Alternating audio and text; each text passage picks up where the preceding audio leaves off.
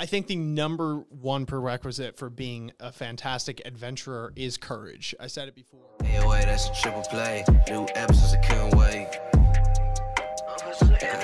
Yeah. Open your mind at the first gate. Press play, no need to debate.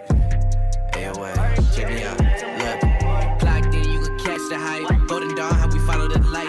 Anime like life, married to it, my wife. What's going on, ladies and gentlemen, boys and girls, people of all ages? Welcome back to the AOA Show. I'm your host, as always, Ian, along with the boy Isaiah. Yo, hi, yo. And today we're talking more Tower of God, part two of our discussion, covering what episodes again, Isaiah? 278. Sorry, 296. 296. I put him on the spot. Yeah. My bad. He just normally knows, and I'm always forget. I'm pretty sure that's what it is. Yeah, hidden floor, Jihad beating the hell out of people. You know, the fun stuff. But anyway, part two of our discussion is today. We're covering another 5 questions that may have not gotten the highest upvotes, but were very interesting questions. Let some other people's voices be heard that maybe weren't already, or some pretty close upvoted questions in terms of the top 7. So here today to discuss it. Hopefully you guys enjoy it. But before we get into that, we want to go over our comment of the day. I will be honest, for this one, we had to pull a comment from the video prior, so our prior discussion, just because at the time of recording, the snow is coming down really heavy. So it was hard for us to meet up. And because of that, we haven't edited and had our question answered from our other discussion yet. So you don't even know that it's there, but then you do because it's time travel shit. So anyway, we're going to hit it with this one, and then we'll come back around in our next videos. But this one today comes from Queenie Long, says, wave controller was the answer. We asked what was Bomb's position. Says, for the rest of this arc, 50% of this channel will just be all of us roasting Jihad, and I'm here for it. And so are we, to be completely honest with you. I'm so ready for it. But anyway, let's get into this discussion. Isaiah, if you would love to take it away with that first question, we get on with it. First question comes from Riru. That's a lie. It's up. Oh, okay. Big fat liar. You've made me a fool.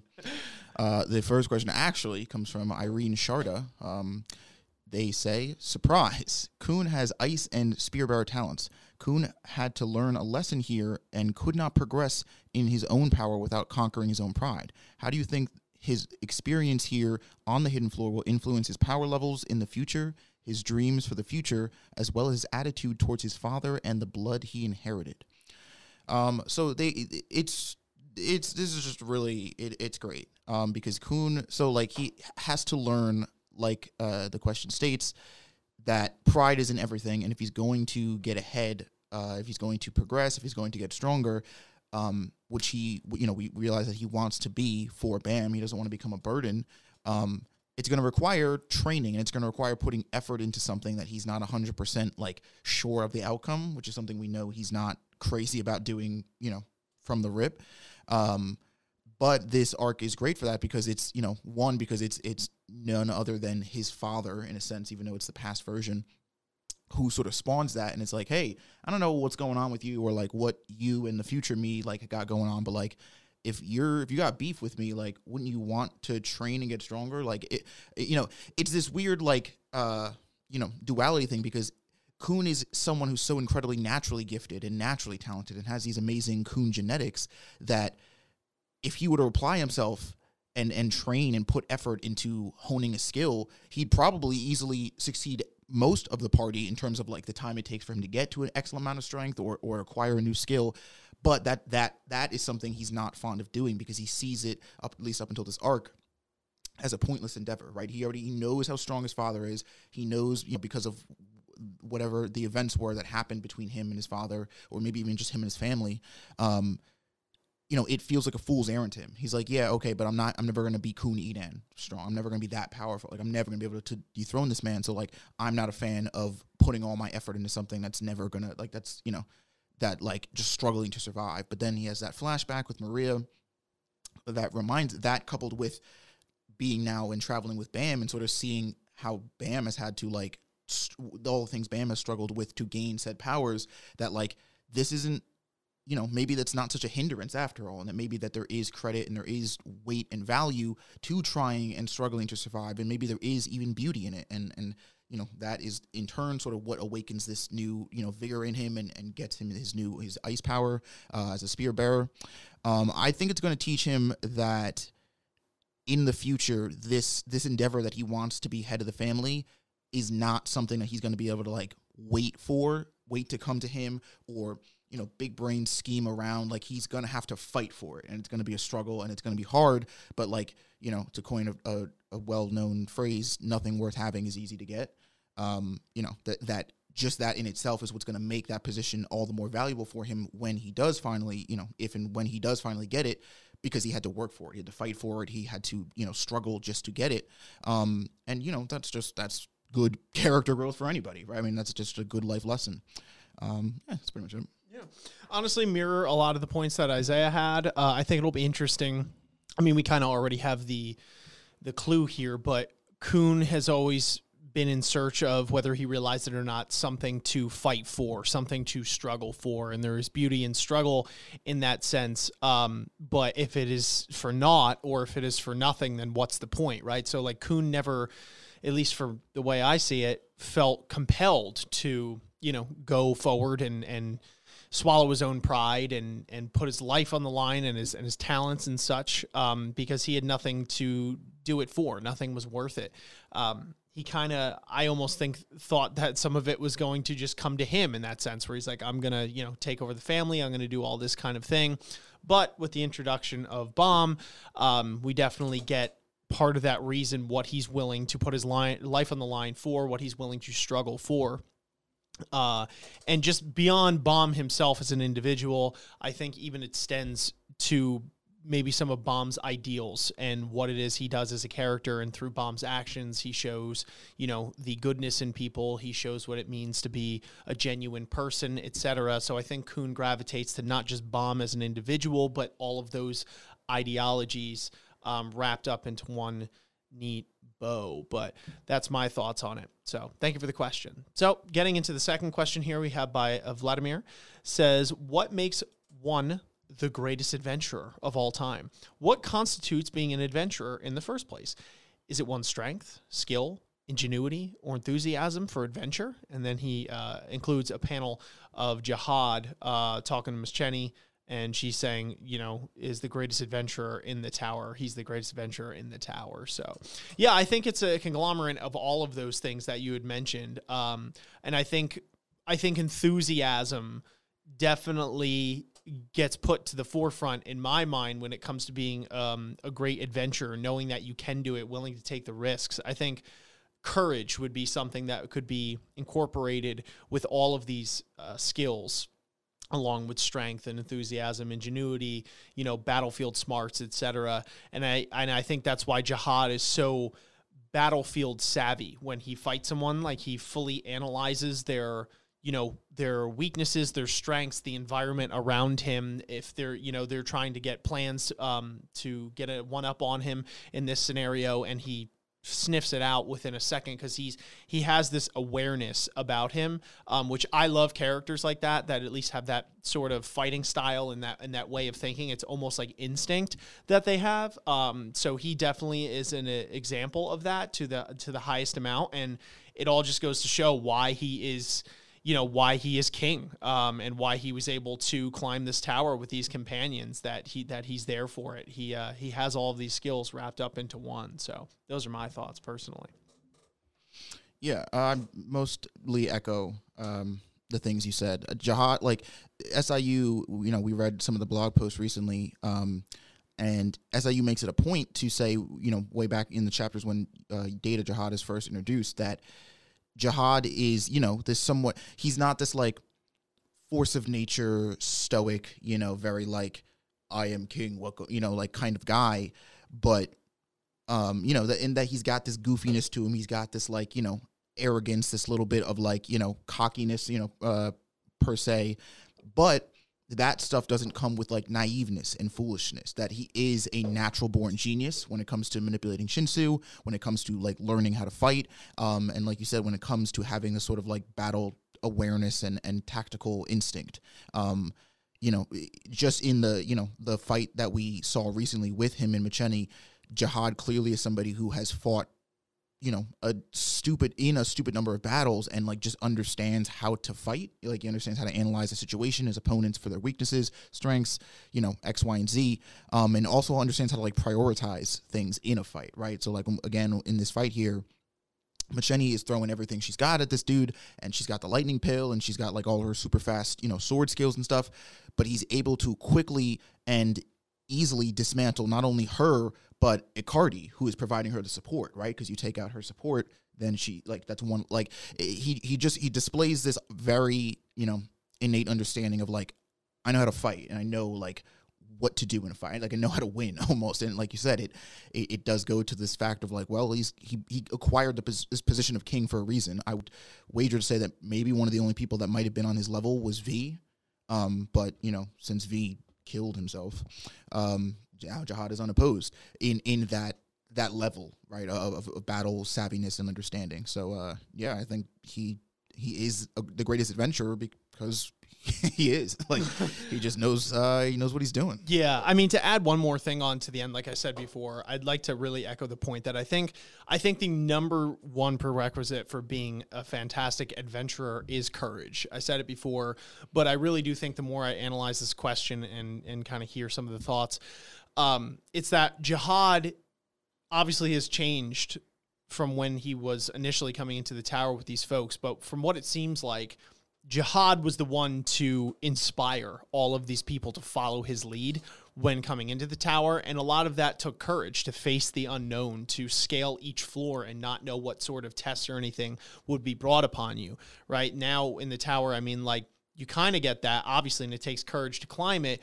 but the tests and the whole scope of it has kind of changed in the sense that Jihad has now mashed this into some, you know, sort of well-oiled machine, at least in his terms, not for everyone else. But there was a lot of unknown elements, especially when they first came here. So I think his sense of adventure is definitely spurred on by his courage, and I think that's what helped the other people of the 10 great families to gravitate towards him and to follow his lead, because that comes with a sort of charisma. It's kind of hard to knock someone for so long without just looking incredibly petty when they are just so forthright in their, you know, in their courage and their strength to just carry on with something, right? It's easy to knock it where it's like, oh, that's not going to work. That's not going to do something. But it's like Jihad's living proof that, you know, just like whatever the naysayers say, like, I'm going to go and do it. Unfortunately, he was incredibly corrupted as he went up. But I think his initial, the young Jihad, his courage was definitely the number one quality that he possessed that let him become the best adventurer that there is. So, okay. Next question that we have is from Riru. They say, it was revealed that Data Macheni has always wanted to fight Jihad, but it's a wish that her outside self can't achieve. Do you think that the outside Macheni truly gave up on this goal? How has your opinion on why she wanted to beat Yuri for the Green April changed? So, yeah, I definitely do believe that the reason that young Macheni is taking advantage of the situation is, you know, like, again, like the question states, because she literally can't on the outside. And I don't think it's a manner of willpower per se, as in like she gave up.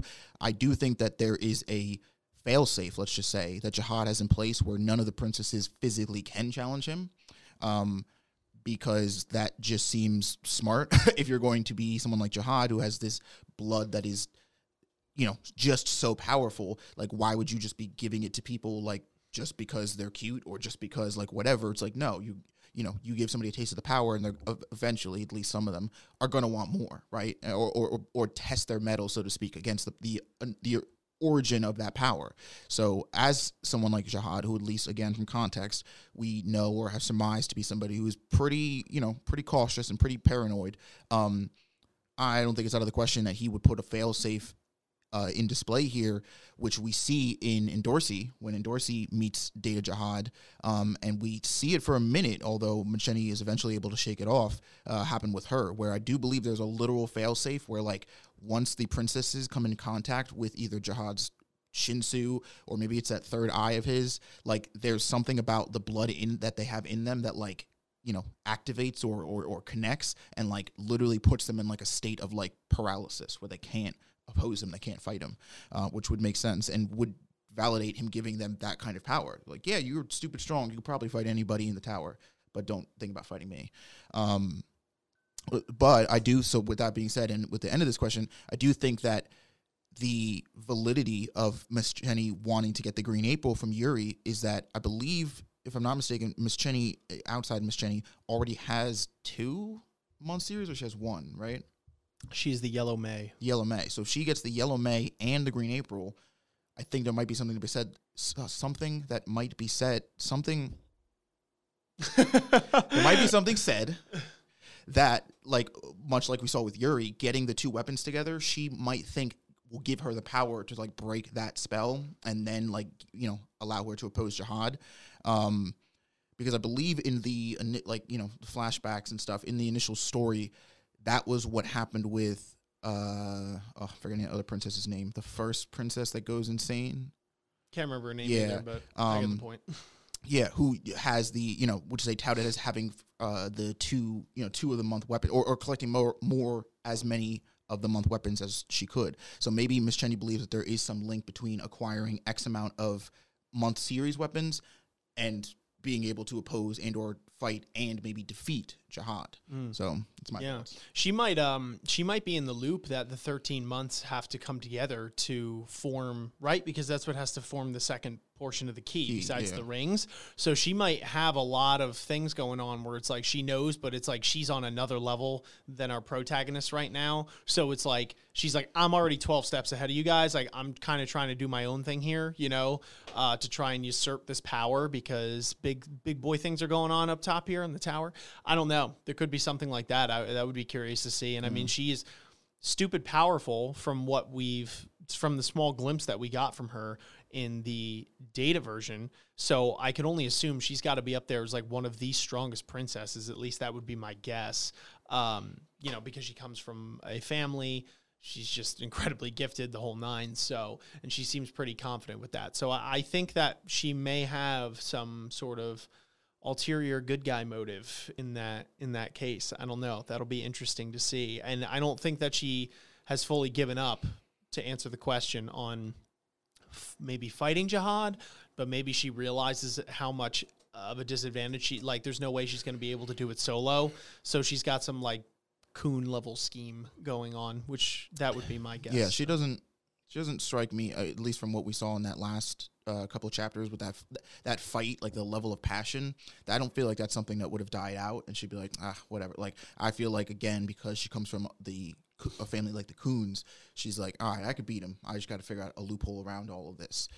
She doesn't seem like somebody that would just throw down the towel and you know, give up in that regard. Plus, I hope it's that method, because then I can feel a little bit better about simping on her. Because I'm like, oh, she's just trying to overthrow Jihad. She's just taking the long way. You know what I'm saying? Yeah. Only thing is, I think it's that, like, she's going to have to pull some sideways stuff with getting all the 13 months or, like, some ridiculous sort of thing. It's just like a 1v1. If this data fight was anything indicative of how that's going to go up top, she's going to need a lot of firepower. But anyway, moving on to the next question here we have by Emperor Darknor. Thank you for the question. Dark North says, thoughts on Kuhn's mind going, quote, I'm the one slowing down Bomb's progress. How much is Bomb progressing so that Kuhn is under this much pressure? Is this going to be a potential divide in the team? I think if there is any sort of divide, I don't think it's anything where Bomb is like, Kuhn, sorry to tell you, bro, you're off the squad. I don't think you're catching up here. Quite frankly, the team's lagging because of you. I don't think Bomb would say that. Really ever. I think Bomb is going to do anything in his power to bring anyone along with them, and especially Kuhn and Rack. If there is any sort of wedge, it's probably a self-inflicted one by Kuhn himself. But if this moment with the ice spear and Kuhn kind of getting over his pride was indicative of anything, I think he has the ability to get over that hurdle. But that seems like, you know, one of the next potential character arcs that Kuhn is going to have, right? Where it's like he gets over his pride, maybe he sees his father in new light, etc. He needs something to fight for. He needs something that's worth struggling for. He needs to know what it is to struggle, like really struggle in the sense where a lot of times he just couldn't be bothered. And I think one of the next things now would be where it's like, okay, am I falling behind? Am I being a detriment now in the sense that I can't catch up in terms of power? So I don't think it'll be an ultimate wedge, but maybe it'll be a self-inflicted thing by Kuhn, and then Bomb's going to have to snap him out of it, or Kuhn's going to have some sort of awakening moment. But those are my initial thoughts on the question. What do you got? Yeah, I definitely think it's good. Like I have said, and will continue to say, one of the things that I really love the most about this arc is how much it's forcing these characters to, pun intended, look in a mirror and like really reflect and have some introspection on themselves and what makes them tick and how much farther they can grow from where they're at, and if they need to and why, all that stuff. You know, we see a little bit, or we see a significant amount of it with Bam when he finally confronts his sworn enemy Viol, and you know, you realize the, you know, what he thinks of that portion of his life and like what that meant to him and where he places that in terms of importance and priority as far as like getting to the next stage of his development or his growth. And we see this, you know, in Kuhn with lines like this, and again with the whole moment of his awakening with the ice spear powers. Yeah, Kuhn, I think Bam is progressing at a very fast rate. I mean, Bam, that's Bam's MO, you know, getting slapped with a super powerful move and not dying, and then now he has super powerful move. So Bam's it like, on some level, I get what Kuhn is, where Kuhn must be feeling, because it must be hard to constantly try and stack your power up to somebody like Bam, who just is literally not, like, on the normal level of how people, like, progress and get stronger. You know, so just that in itself must be like, oh, shit, all right, he's already got, like, a magic orb that can explode or do whatever he wants. But, again, it does still stand the point that one of the reasons that Kuhn feels that he's falling behind is because we've hit this blockade now, where I feel like Kuhn, a lot of what he's been doing has been coasting by on his natural, you know, God-given talents, and that is only going to get him and has only gotten him this far up to this point. If he's going to get any stronger, if he wants to stay in the mindset of not feeling like a burden to people like Bam, he's going to have to get stronger by means of fighting and fighting for those power-ups, fighting to struggle, you know, and fighting to survive, because the rest of this journey from here up, I imagine, is not going to be a breeze. It's not going to be something Kuhn can just come up with one plan and then that's it. Nobody has to worry about anything. But like you said, I do believe if this arc, and specifically this moment and the ice spear moment after, are indicative of anything, is that Kuhn is capable of that, and he is capable of overstepping those hurdles. I would like to see... I could see Kuhn very much, I guess, sort of having a very introspective thing about it, where he sort of like has this thought and then comes to the conclusion on his own that he's like, wait a minute, this is all about me. If I can, you know, if I can learn, you know, if I can grasp this idea and this concept and I can work to fighting for something that I believe in, I won't ever fall behind. But I would kind of like to see Bam confront him with this, because I feel like Bam hasn't really had any of those moments with any of the main cast. Like, a lot of characters have come to Bam and been like, Bam, you need to do this, or you need to take it easier, you need to think. Bam really hasn't given any of that back to any of the characters, and not to say that I guess necessarily he needs to, but I do think it would be a much more harder-hitting emotional moment, and I do think it would be a much more logical and connective moment if Bam is, like, to come to someone like Kuhn, and he's like, Kuhn, you don't have, like, I'm not here to, like, grade you guys, right? I'm not here, like, you work at your own pace as long as you are, you know, willing to fight with me and fight for what's right, like, you know, we're good, you know what I mean? Like, because I think that level of reinsurance is important, right? Whether we're talking about Bam and Kuhn, Bam and Rack, like whoever, anybody in this group, like, it is important that no matter what they face going up, they all know and hear it from each other. You know what I mean? Sometimes that's all, it even if like Kuhn knows it in the back of his mind and Bam knows it, sometimes it's just saying it, right? That's the difference, that they're, you know, they got each other's back and they're here for each other. All right. So last question comes from the Fire Potato. She says, you may have noticed that the red Threcia looks quite different. Is it evolving? Does it show some kind of symbolism, and predictions to what this could mean?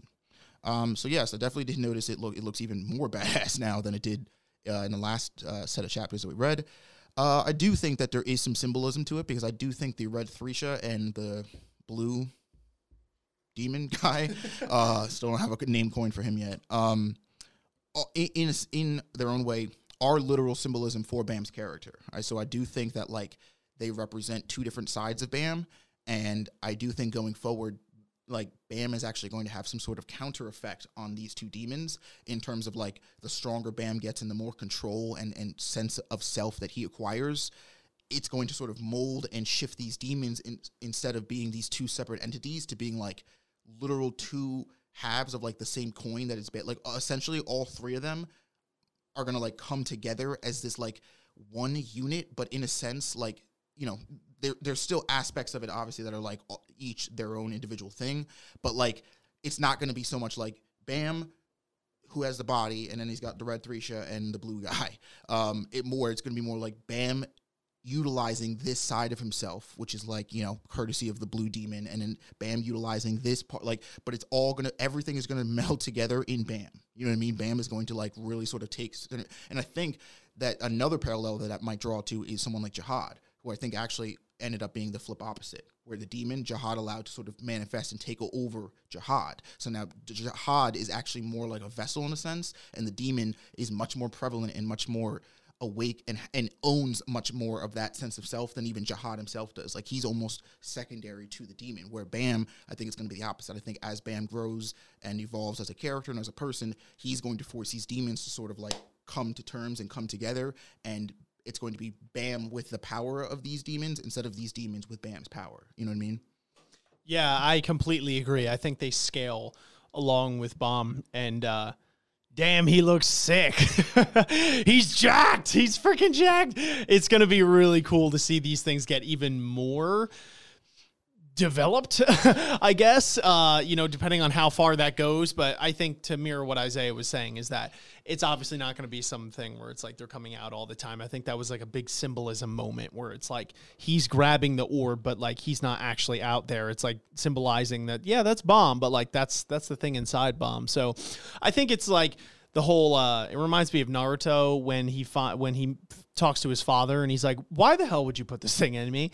And he's like, that was rude. And his father's like, because I knew if anyone could handle it, it was you, you know? And like, I think it's that type thing where it's like Bam has these demons in him that nobody else, Jihad included, would even be able to withstand without succumbing to its immense power. But Bam is just kind of built different, so they'll scale along with him, but Bam is going to rely on his own thing. It's a trope that's used in a lot of anime. I mean, Jujutsu Kaisen kind of does it as well, where it's like, I'm not using Sukuna's power, I'm using mine, etc. So yeah, kind of mirroring a lot of the points that Isaiah said there. But anyway, folks, that is the discussion. Those are the questions that we had posed to us today. Thank you very much for posing said question. Isaiah did have a question for you guys that made it to the end of this video for the comment of the day, if you'd like to let him know.